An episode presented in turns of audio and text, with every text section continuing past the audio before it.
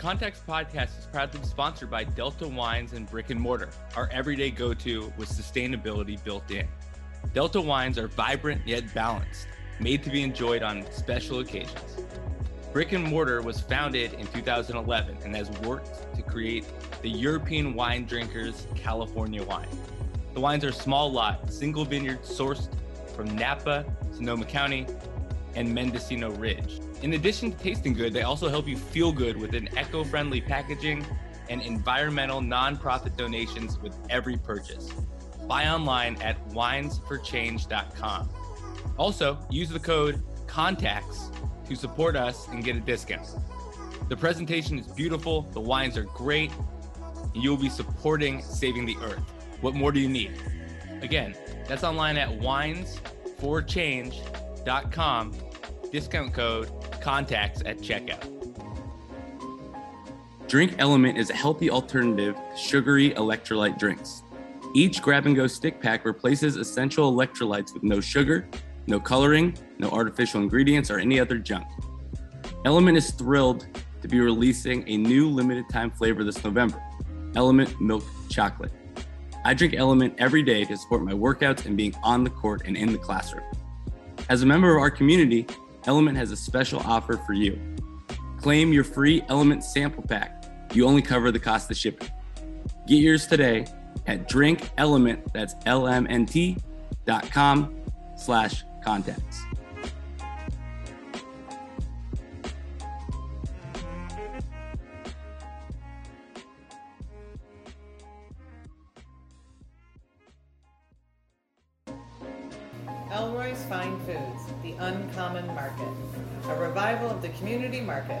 You an uncommon shopping experience and the finest of groceries and prepared foods. When Chloe and I first envisioned what Elroy's Fine Foods would become, we wanted to build a market that was focused on building community. A beautiful store that not only sells incredible foods, but also prioritizes environmental and social responsibility, and provides the community with a safe space to shop, eat, and hang out. Elroy's Fine Foods is located in Monterey, California, offering the most delicious prepared foods, curated groceries, certified organic produce, a full service bulk food section, fine cheeses, natural wines, local beers, and humanely raised meats and sustainably caught seafood. Elroy's Fine Foods, the Uncommon Market, 15 Soledad Drive, Monterey, California.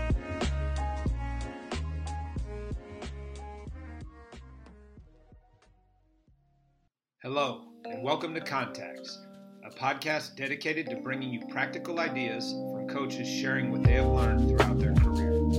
I want to open the door into my network of contacts whose innovative, reflective, and diverse coaching knowledge may offer ideas to enhance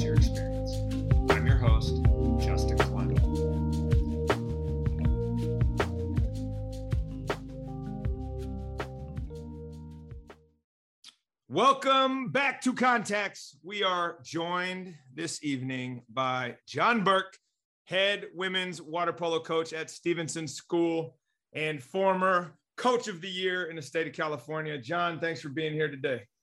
Happy to be here. Thanks for the invitation. Absolutely. Been looking forward to this one for a while. So, if you don't mind, if you could take us through your background as a coach, how'd you end up coaching to begin with?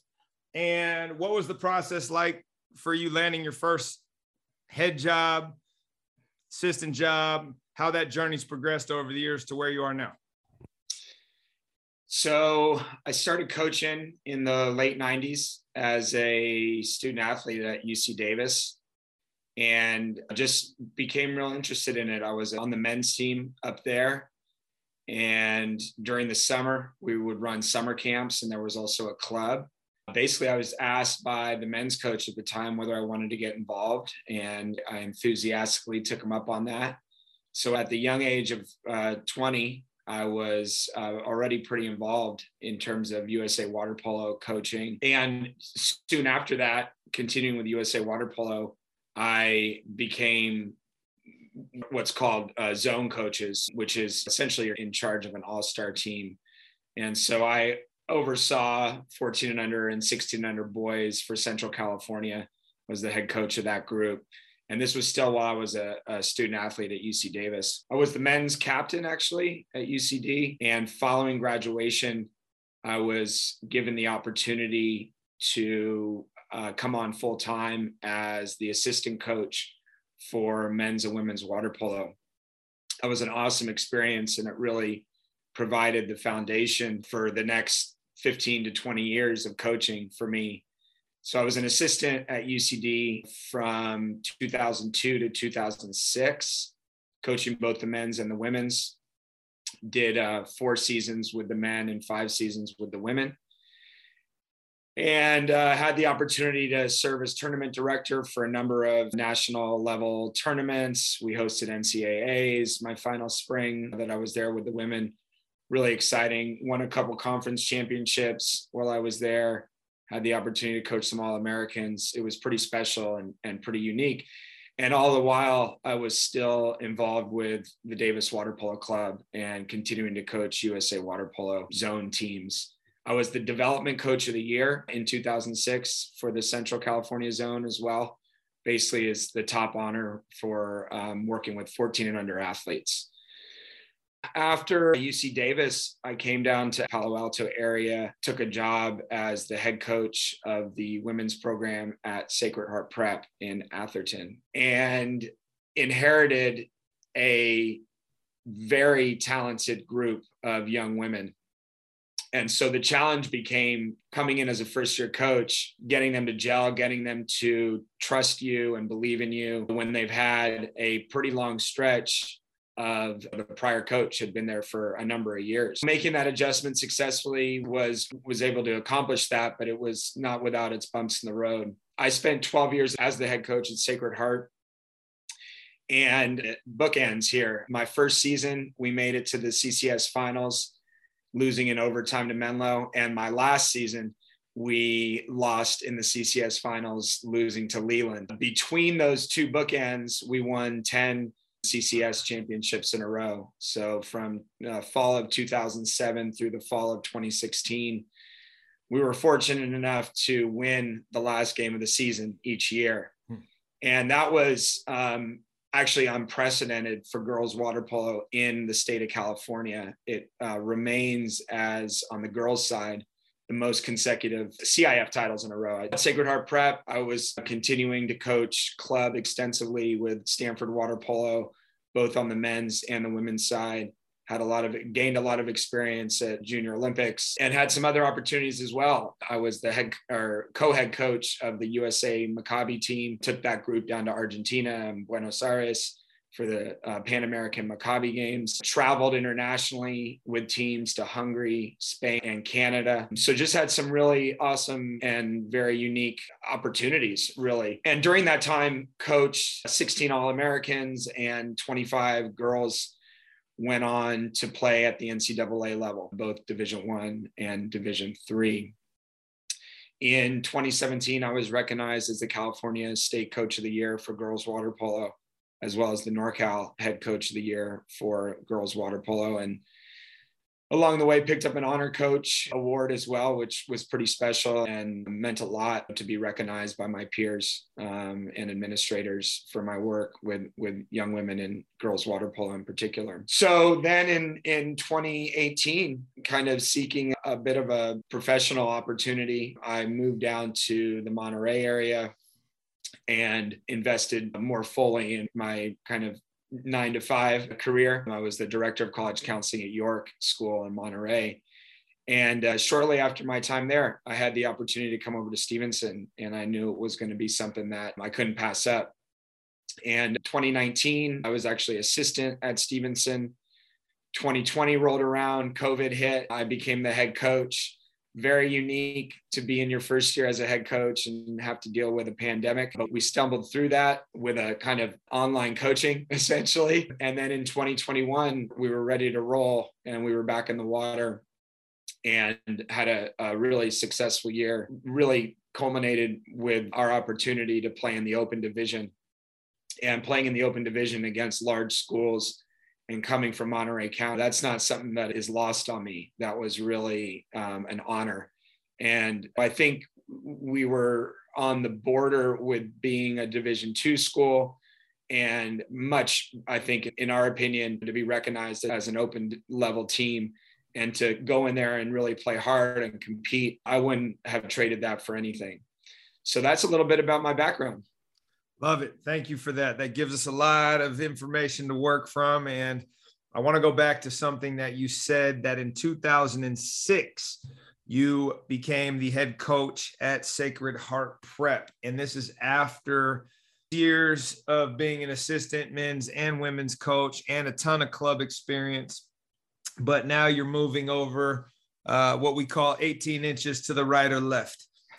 Can you talk a little bit about what that shift was like? I've been prepared, I've had great mentors, I know how to do this. And all of a sudden, now you're the head coach, you're replacing someone who's been there a long time. The podcast started as a way to help mentor coaches that are making these moves. They're either in the job for the first time or they're reflecting on things they can do later. So, what are some of the things that you realized you still needed to figure out when you became a head coach?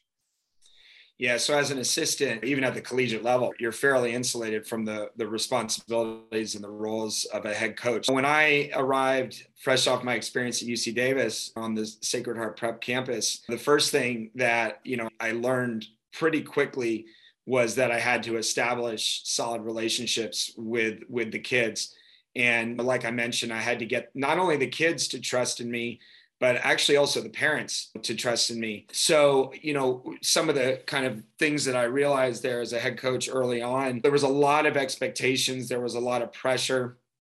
And I did my best to not get too wrapped up in that. The the team the year before I arrived had actually lost in kind of an upset loss in the CCS semis, despite being the number one team, the number one seed.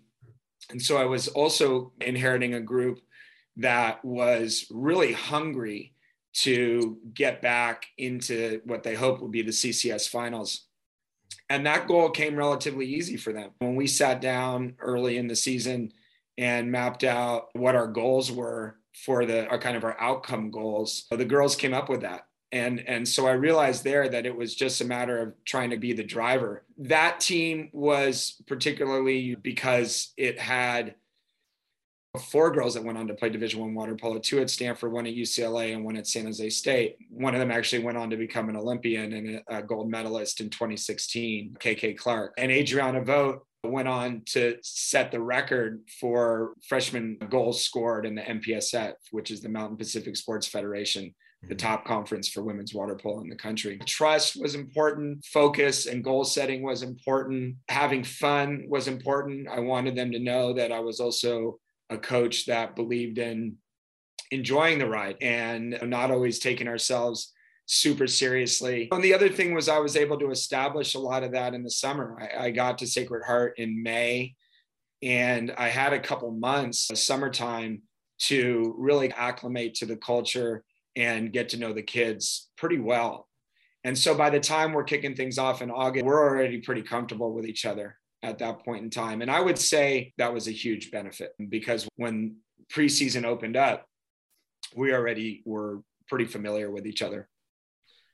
Yeah, let me pivot here for a second. Yeah. And obviously, what you just said, off-season work, especially in relationship building, especially in team chemistry, super important. And the more times you can do that, whether it be in a pool or not, is just going to help any team uh, be more cohesive. But I want to go back to when you said that you won 10 straight CIF titles. And I'm going to ask you a little bit of a weird question here, which I'm pretty sure you're not going to have an easy answer for, but we'll see what you say. What do you, what opportunities do you think were missed during that time because of all the winning that was occurring that you didn't really get to dive into because it was somewhat hidden due to the success, right? Because sometimes, like the failures are the things where you really realize, like, oh, I need to address this, I need to change this. Are there some things now as you reflect back that not that winning hides your issues, but some of the things that you're like, wow, we had so much success that we didn't have to go through X. We didn't take advantage of Y. What do you have to offer on that? Don't necessarily see the same run of success, and they're trying to figure it out as they go. Yeah. So the big thing with that run that was a negative, and and this kind of came from the top down, meaning myself, it became very transactional, right? Where players became chess pieces, if you will. And that's part of head coaching is putting people in the right place. But it became more i think about keeping the streak alive than really ultimately not enough time develop, developing them as young people and leaders and really being hyper focused on how we're doing how, and ultimately getting to the finals. Ironically, our goal was in those 12 years where I was head coach at Sacred Heart, and this goes back to my belief in goal setting. Ironically, our goal was never to win a CIF title. We never set that as our long term outcome goal. Our goal was always to win the semifinal. And that was something that came from my mentor at Sacred Heart Prep, the boys coach, a guy named Brian Kreutzkamp. And I was extremely fortunate to really pair up with him, if you will, and learn a lot from him. And his pedigree was super strong. He was the assistant at Stanford. He won two national titles as the assistant at Stanford. He came from Bill Barnett's program down in Newport. And he really taught that to me that the goal was peaking for the semifinal. That's really when you want to be at your best. And then the finals, it's just hang on and have fun. And we really did try to do that in the finals. But I would say along the way that it became my job to actually remove the pressure from the players. That was really what it came down to. And so I would constantly, if we took a loss regular season, remind them, for example, hey, this is all part of learning. This is how we're going to be better two months from now. Because kids, especially high school, they can really get wrapped up by a regular season loss, particularly maybe if it's to a rival or something like that. So part of my job became getting them to understand that even through losses, especially in the regular season, because it was amazing. We we never lost in the playoffs. We were like 54 and 0 in the CCS playoffs or something like mm-hmm. that, or 27 and 0, or I can't remember exactly. Right. Teaching kids that the outcome goal is ultimately where we want to be. And I'd always put it on a dry erase board, this graph where you start in one corner of the graph, you've got a horizontal axis and a vertical axis, and you start in the corner. And as you're drawing an upward trend, you're going up and down right? And explaining to these kids, like, listen, we're going to have those downs, we're going to have those moments. But let's look at the overall trend here in mm-hmm. terms of where we're going to be. And back to what I was originally saying, I, I, think when I look back on my years there, and I was a young coach, I was there from the age of 25 to 35, it did become a little bit too transactional at times where it was just about having a great practice, game prep, video, everything related to water polo and very little in terms of team building, very little in terms of leadership development. And that wasn't necessarily every year, but there were definitely some years where that became the norm. And if I could go back and do it again, I would change that. Interesting. Yeah. So I want to pull at that thread a little bit and I want to take this opportunity to jump to the modern, the present day. So people that aren't aware that may be tuning in from out of the Central Coast area. Stevenson as a boarding school campus, and Sacred Heart Prep as a day school, similar in some ways, very different in others. But as you shifted and you now became a head coach somewhere else, and you had to adjust both your physical location, but also your mental location in regards to who you're dealing with, what's the culture like. Talk about that for a moment and the things that you were able to bring with you, first as an assistant, and then when you took over, and the things that you realized to your point, you know what? I don't need these anymore. This is yeah. going to serve better. Well, I'd say one of the first things was adjusting to the cultural shift. And so at Stevenson, there's more emphasis on, I think, joyful life more than anything else and balance. And I think one of the responsibilities I have, and possibly one of the positive characteristics of my coaching style, is that I am able to successfully adjust. And some of that came from my, you know, pivot from assistant coaching at Davis into Sacred Heart. But I had multiple opportunities along the way, particularly through like club, right, or Olympic development program stuff, where I was inheriting new teams. So I had a lot of practice along the way of moving into different head coaching roles. But Stevenson is really the first place I've been where not only is it boarding, but you have kids playing multiple sports. My time at Sacred Heart, these were aquatic athletes. And the only other thing they did on the land was lift weights, but the rest of the time they're swimming and playing water polo.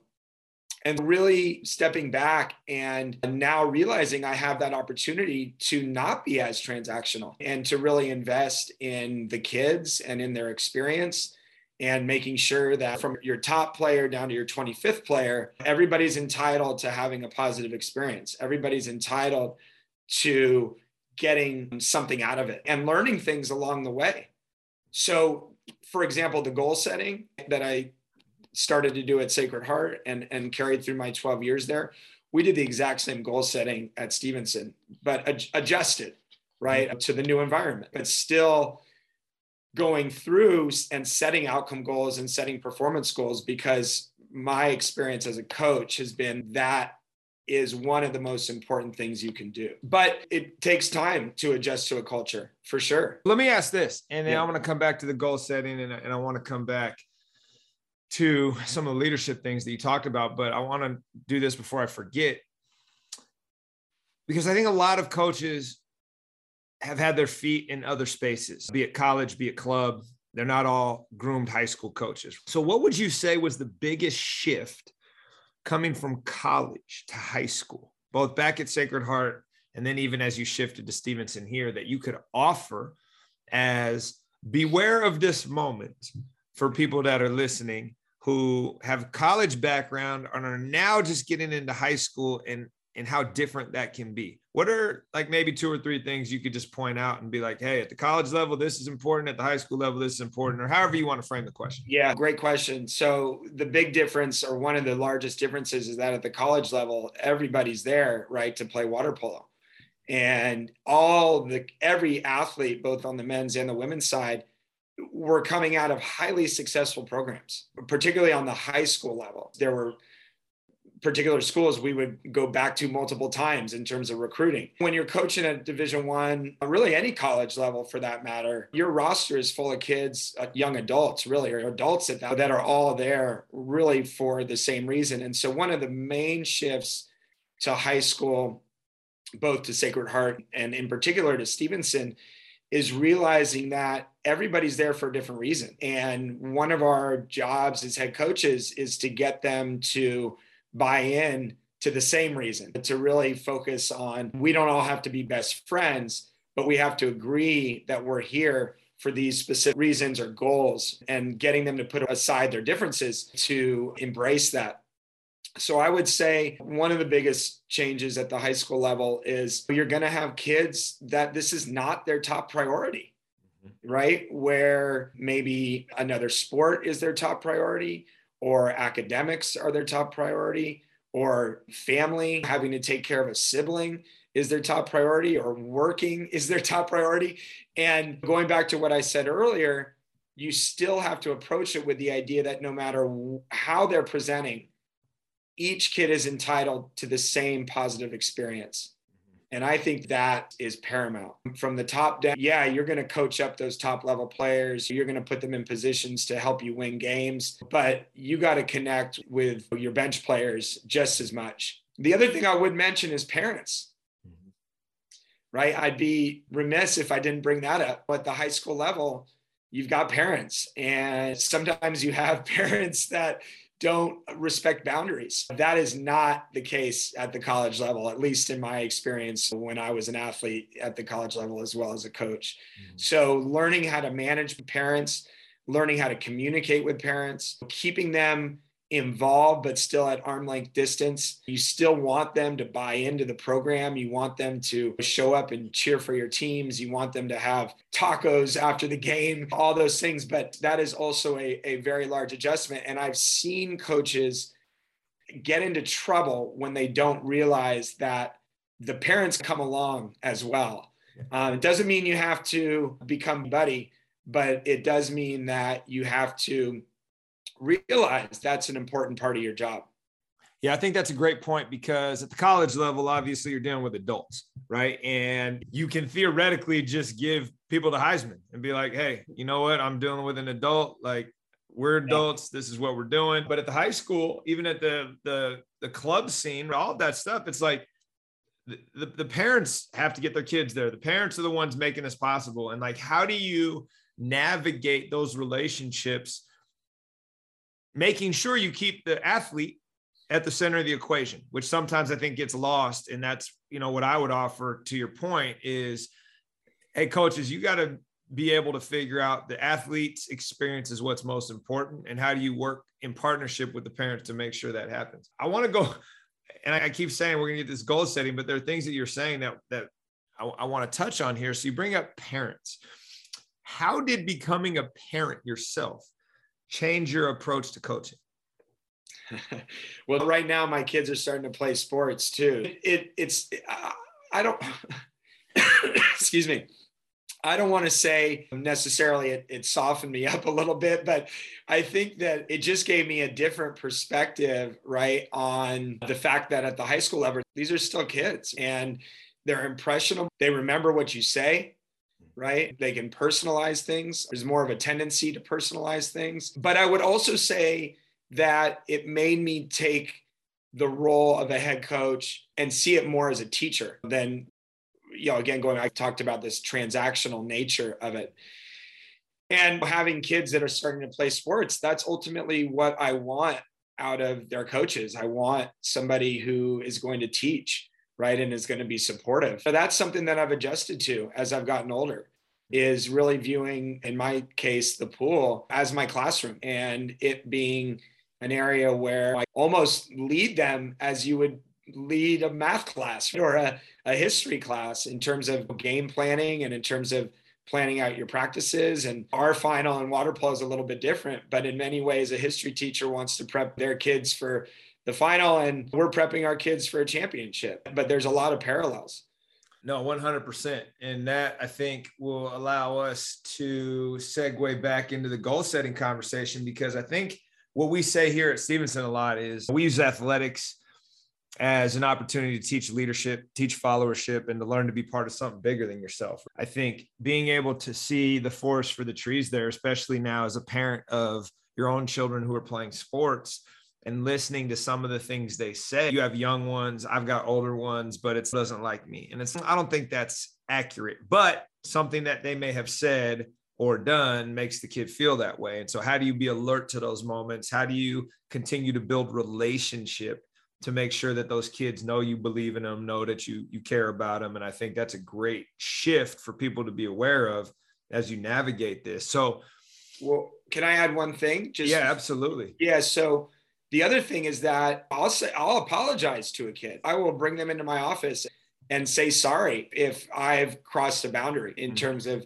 maybe being too harsh or raising my voice or at times I, I can get pretty fired up and even yell during a match never in a manner that's really personal but at times it can be too intense and sometimes it's directed right at a player mm-hmm. and so there have been times in my career where I have brought a kid in and say, Hey, I just want you to know that I'm aware that I may have crossed a line. And that reestablishes trust. Mm-hmm. And I think it also is a lesson for them in terms of sometimes adults need to fess up to their mistakes as well. So that was just something you made me think of. Yeah, no, for sure. And I want to ask another question there, but that's going to take us down another rabbit hole. So okay. I'm going to press pause on that. Let's go really quickly over goal setting here. Yeah. Because you, you keep coming back to it. So talk about that as an offering to other coaches about the utilitarianism of goal setting, but also steps that you would engage in so maybe they can take that away and utilize it on their own so there's a book i was introduced to by a exercise biology professor at uc davis. It's a book called the art of coaching and the author is a guy named jim hinkson. And jim was actually a lacrosse coach from the northeast. I don't remember the, the high school but he's a high school coach. And in this book the art of coaching two chapters in particular that I read every single year that I was a high school head coach.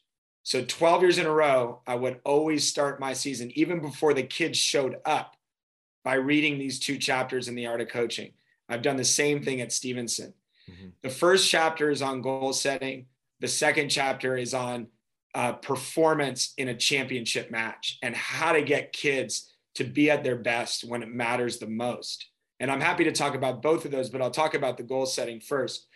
So, in the goal setting, there's a number of different goals. Um, one of them is outcome goals. I'll, I'll get back to that in a second. One of them is performance goals.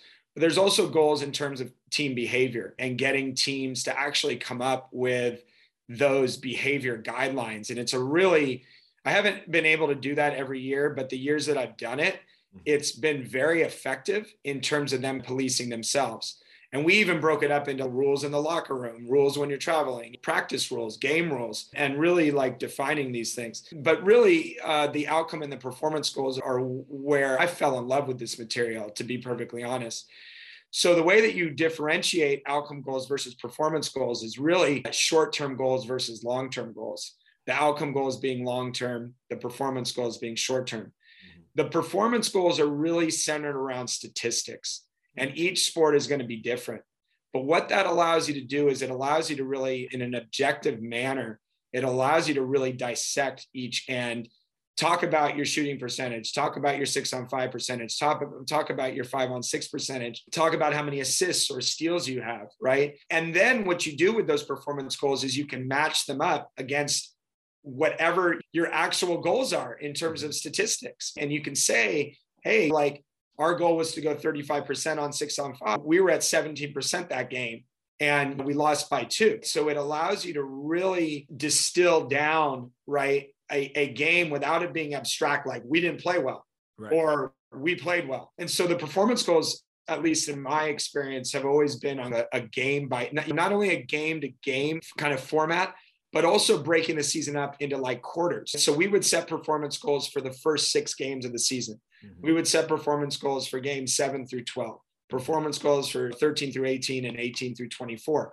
So quarterly, you're also tracking like where are we? And then each quarter readjusting those performance. So that's where performance goals come in and each sport's going to be different right in terms of how they track that. But outcome goals are i think really where yeah, and these are long-term goals right where you are defining what you want out of the season and again i had to be very involved in performance goals because players don't always see the details that a head coach wants a team to really pursue or keep track of. And so I would play a very large role in defining performance goals. But outcome goals, I facilitate the discussion. I provide some information and then really let them have a discussion about what they want.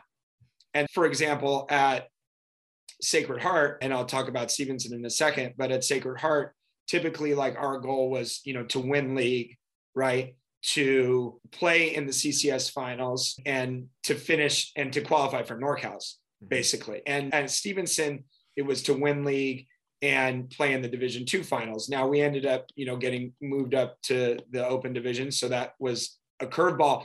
And actually, I had to really dive into that because that curveball really surprised a lot of the kids, a lot of the girls because they were expecting a nice run through D2. And all of a sudden, we're the eight seed coming up against the number one seed in the open division. But one thing I want to say about outcome goals is you define them and then you put them away. Mm-hmm. You don't come back to them over the entire course of the season. Mm-hmm. Because if I come back to them, I create unneeded pressure on the mm-hmm. kids. The kids know what they are. The parents know what they are. The media might even know what they are if they're following our team. Mm-hmm. Um, and so as a head coach, we'll talk about it at the beginning of the season. And then you won't even hear me bring it up until we're already going into the postseason. It's like the seating meeting. Yeah. And that helps kids, in my opinion, and athletes to and get them to and while you're getting them to follow these performance goals, it, it takes a lot of the pressure off. And even in those playoff games, we're still talking about performance goals. Mm-hmm. Because if I say we need to win the CCS semi, guess what? We're probably not going to win it. That's just that that's that, that part of that is, you know, superstition. But and I will tell you just my opinion. We had a writer from the I think the Mercury News, San Jose Mercury News say, "You guys have managed to be at your best somehow every time in the CCS finals." And and how do you do that? And it, to me, it really boils down to performance goals and outcome goals. Sure, part of that is like getting the horses, getting the athletes, no doubt about it, and putting them in the right spots. But you've got to get kids to think about single games. You've got to get them to rebound from a loss and not put pressure on them for how they're going to fare come postseason. So that's a little bit about goal setting.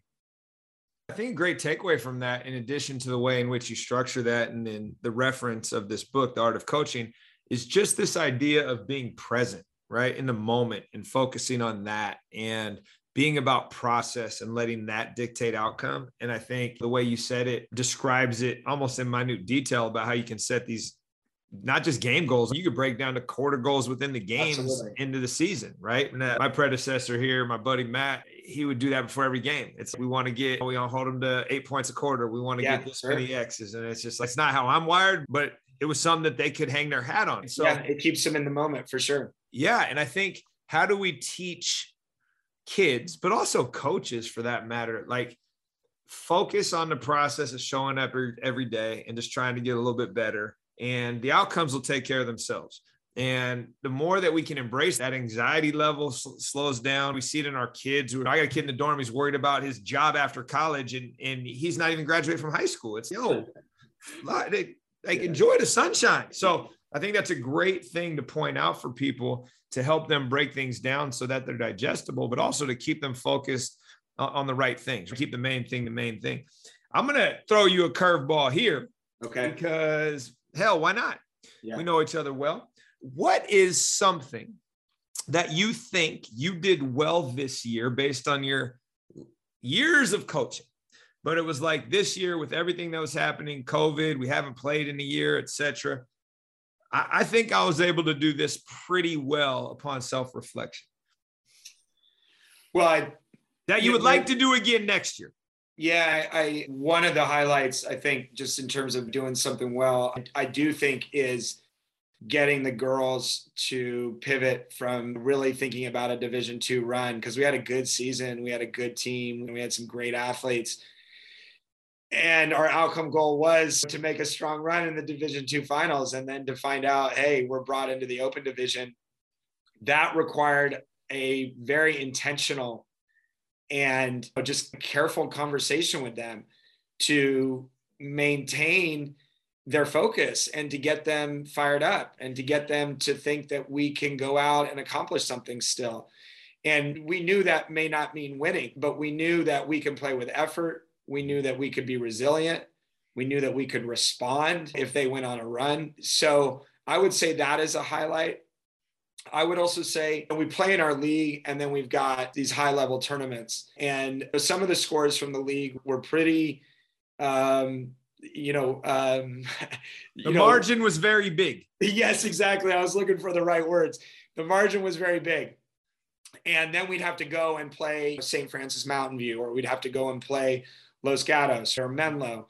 And so keeping the even during those league matches where the, the margin was very big, keeping the kids focused, keeping them thinking about performance goals, really setting that stage as this is still preparation for when we play these higher caliber teams. That was also, I would say, one of the highlights of the year. I think we did that. The other thing I'd say we did well was we, despite coming off a COVID year, we were able to get the girls in pretty good shape and we were able to get them well conditioned and we were able to get tough. Their toughness really stood out. And a lot of that came through the season by embracing the idea of let's go play some stiff competition so that we can get better, so that we can get stronger. So I think those are the three things that, that kind of stand out to me. Love that you went with three because all of that was a setup for this as a veteran coach who has achieved a lot of success and can probably be a little bit more secure in your answer to this than most other coaches. What did you fail at this year? What is an area of growth that you're like, what? That was really important, and I'm never doing that again. So it actually goes back to not so much something I did, but something I didn't do. And I could probably think of something I did too, but something I didn't do. My experience, my the the the mentors I've had, you know, have all been each program I've gone into or been a part of uh, up until now, actually, really hasn't spent a tr- tremendous amount of time on character development and leadership. Mm-hmm. And so for me, without that strong a background, that has been a difficult adjustment because as I've become a more experienced coach and as I've gotten older, to be quite honest, the bar for performance and the importance of leadership, character development, and maybe connection, right, with each other has come to like the same level. And I think in time, the importance of leadership and connectiveness and character development, I think in time is going to surpass what we want from a performance standpoint. And I think there's a balance there. Mm-hmm. But I would say this year, I'm still not where I want to be in, in terms of ultimately being able to spend the time to dive into that area because it takes a lot of time. So there's the challenge, right? For yeah. all of us, it's what are you willing to sacrifice to make that happen? Is being in the water this many minutes really worth what you could get doing this? And I don't know the answer, Jon. We're just yeah. throwing this around for people listening because I think you're right. We want to do X, but we don't want to sacrifice Y. And I think for me, selfishly, this season has been such an exercise in stay positive and optimistic because games are getting canceled left and right. We're we're not having practices, whatever, and it's who cares? Like we're happy to be playing. And so yeah. it's like, how do you keep that attitude when things normalize and not get sucked back into the vacuum of this outcome is the most important thing? No, like the most important thing is making sure that we set these kids up to be independent adults and to make decisions and to be great friends, be great mentors to others. And I think through those experiences, you're doing that. It just might not be as intentional as you want. And so I think I love that answer. I love the fact that you're willing to to get in the weeds there a little bit and pick on yourself. And thank you for sharing that. I want to do one more thing here before we wrap up.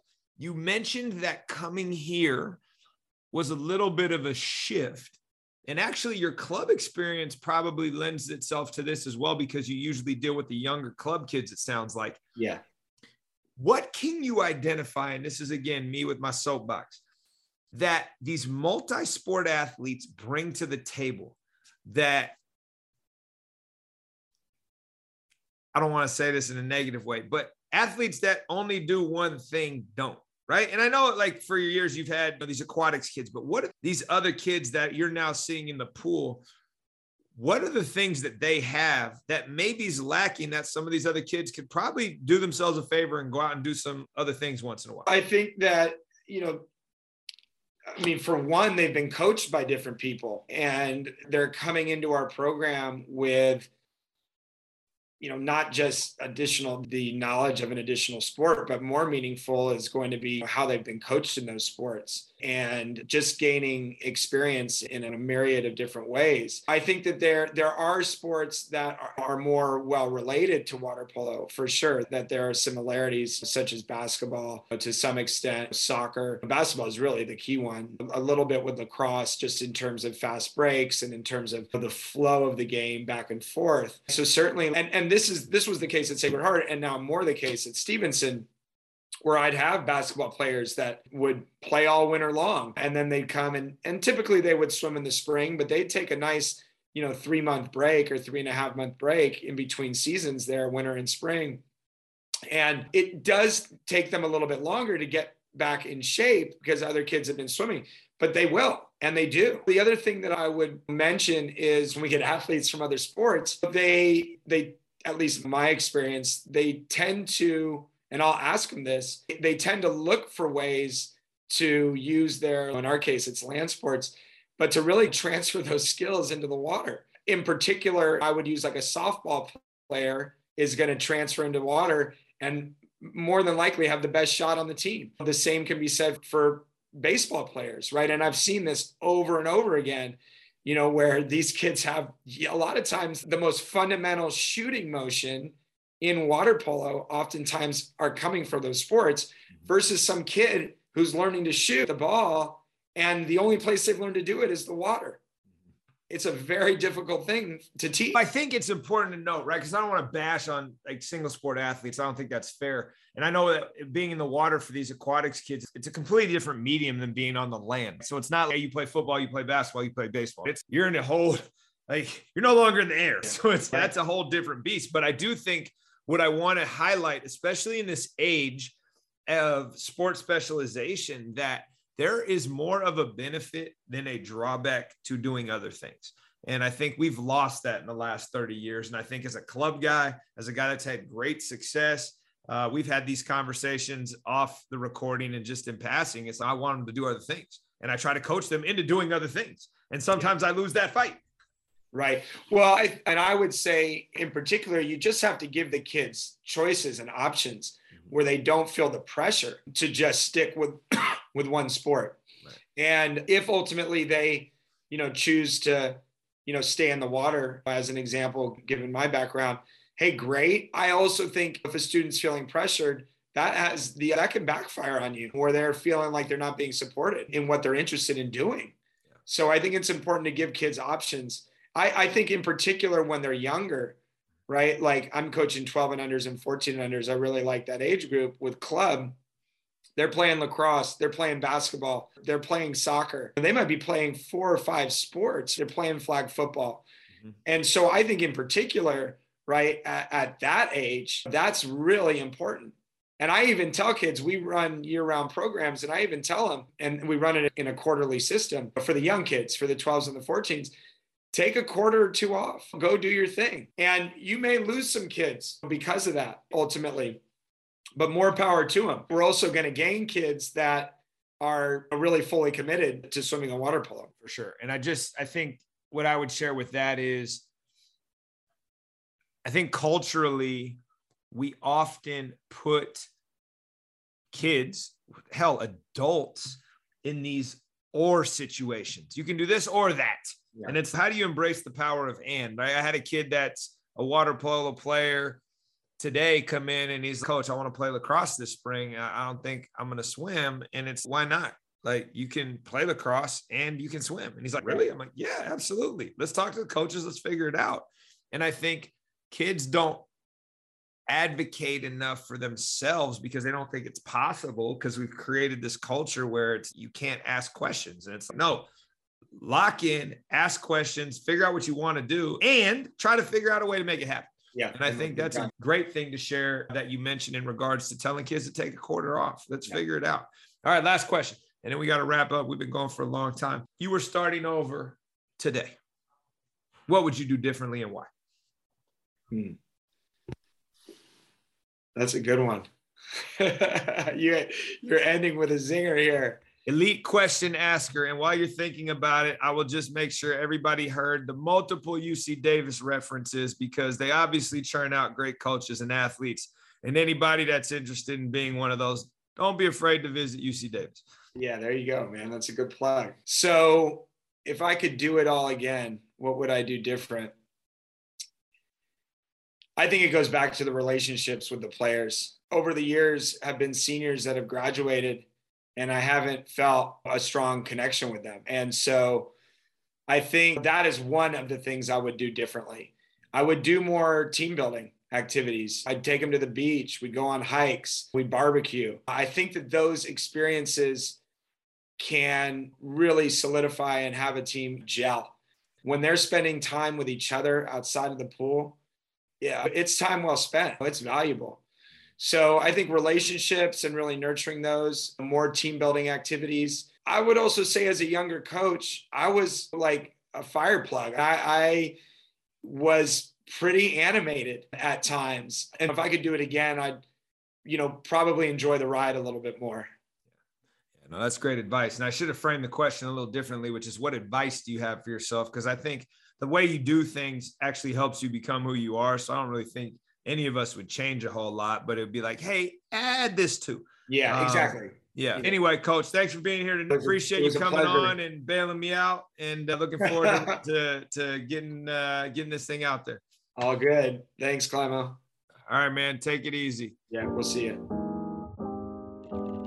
This podcast was also brought to you by teachhoops.com. As coaches, our inboxes get flooded with noise on how to make your program better. TeachHoops.com will get you focused on what needs to get done. One thing you've heard from these podcasts is no matter the experience, you got to keep pushing yourself to be better. Coach Steve Collins will help you direct that noise. He is there to help you. He has the credentials as a coach, and he's never turned down a Teach Hoops member. Sign up for a plan at teachhoops.com and mention us at checkout. This site is here simply to help you be better. Take advantage and see you on the court. Remember, go to teachhoops.com.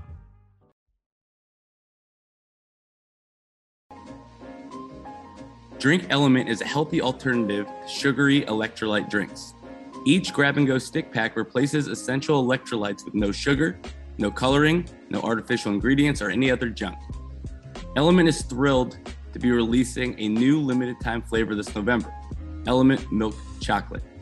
I drink Element every day to support my workouts and being on the court and in the classroom. As a member of our community, Element has a special offer for you. Claim your free Element sample pack. You only cover the cost of shipping. Get yours today at Drink Element, that's L-M-N-T dot com slash contacts.